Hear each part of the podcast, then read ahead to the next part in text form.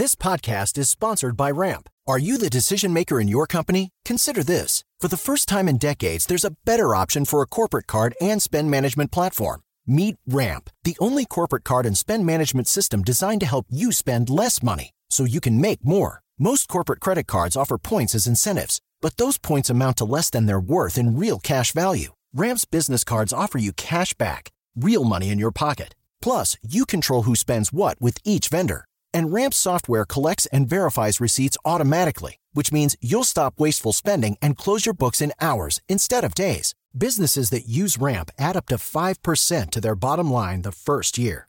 If you're a decision maker, adding Ramp could be one of the best decisions you've ever made. And now get $250 when you join Ramp for free. Just go to ramp.com slash easy. Ramp.com slash easy. R-A-M-P.com slash easy. Cards issued by Sutton Bank and Celtic Bank members of DIC terms and conditions apply. Recibe todo el panorama informativo en podcast con Alejandro Villalbazo e Iñaki Manero. Un servicio de Asir Noticias. La violencia entre estudiantes de educación básica y media superior en México es el título de un estudio que hace la Comisión Nacional para la Mejora Continua de la Educación. Lo puso en su página de internet y nos echamos un clavado en ese trabajo. Está interesante.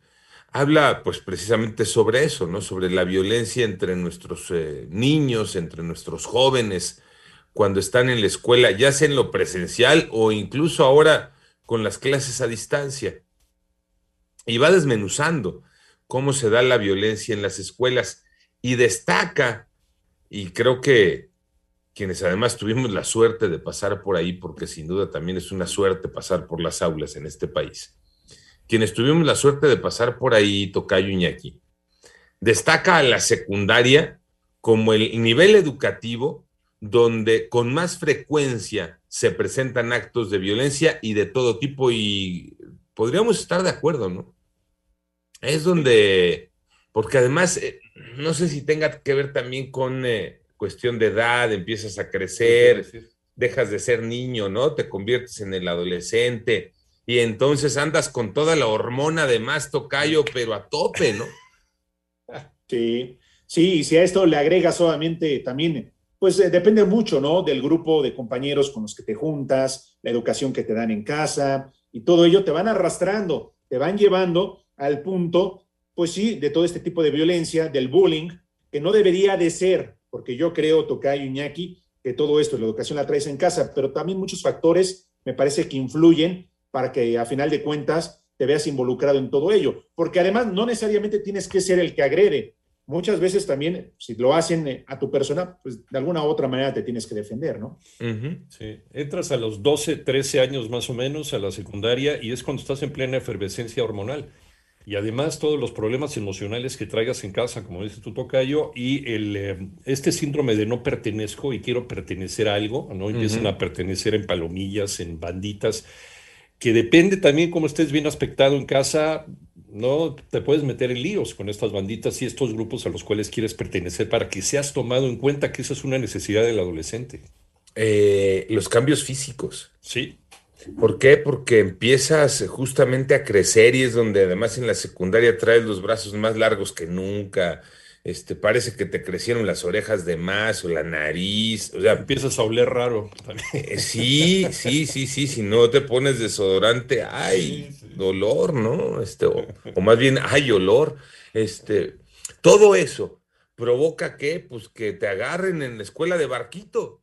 Y nos dice este documento, estudio la violencia entre estudiantes de educación básica y media superior en México que prepara la Comisión Nacional para la Mejora Continua de la Educación en el tema particular de la secundaria, que es donde más se dan eh, este tipo de agresiones, por ejemplo, que las burlas, los apodos ofensivos, el famoso bullying, son las principales formas de violencia psicológica en la secundaria.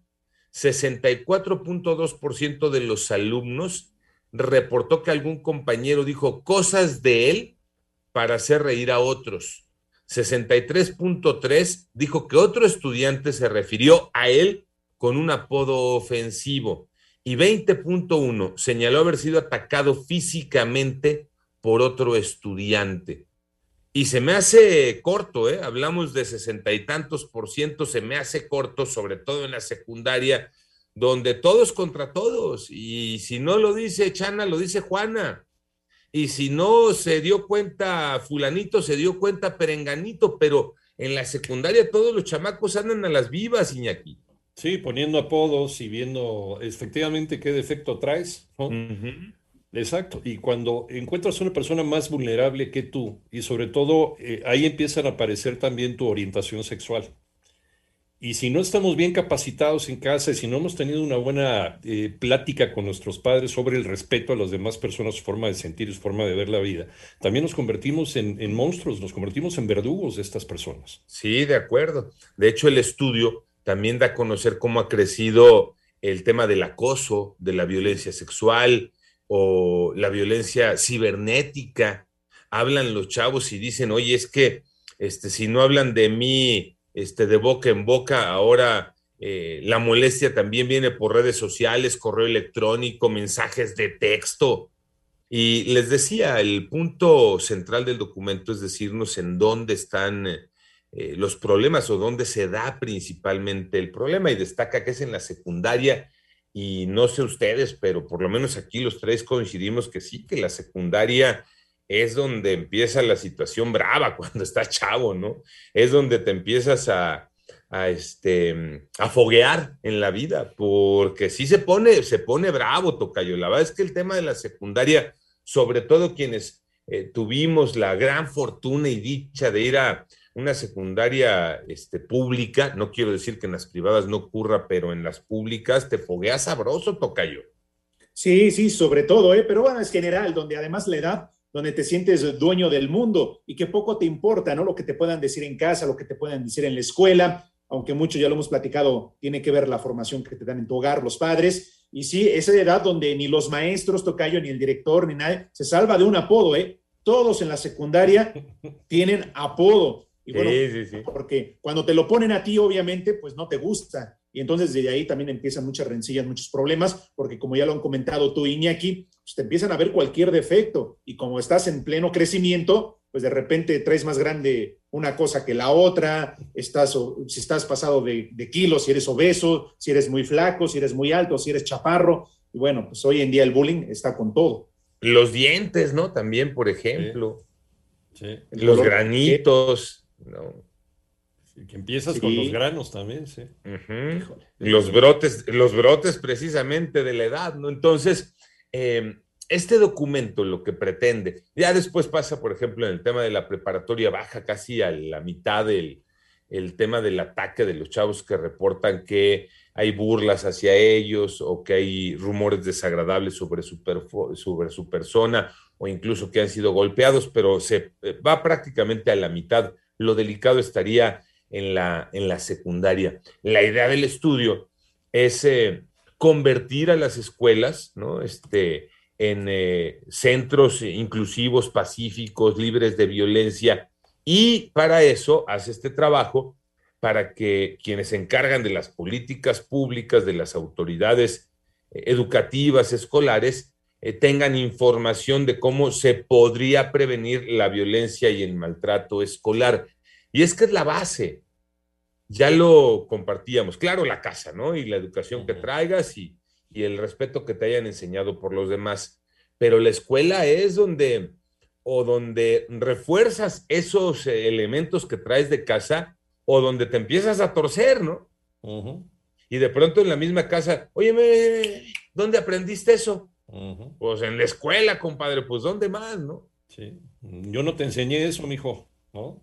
Sí, pero lo aprendiste pues ya en la calle, porque te digo, es ahí donde te empiezas a foguear. Y son cosas que no hemos podido resolver.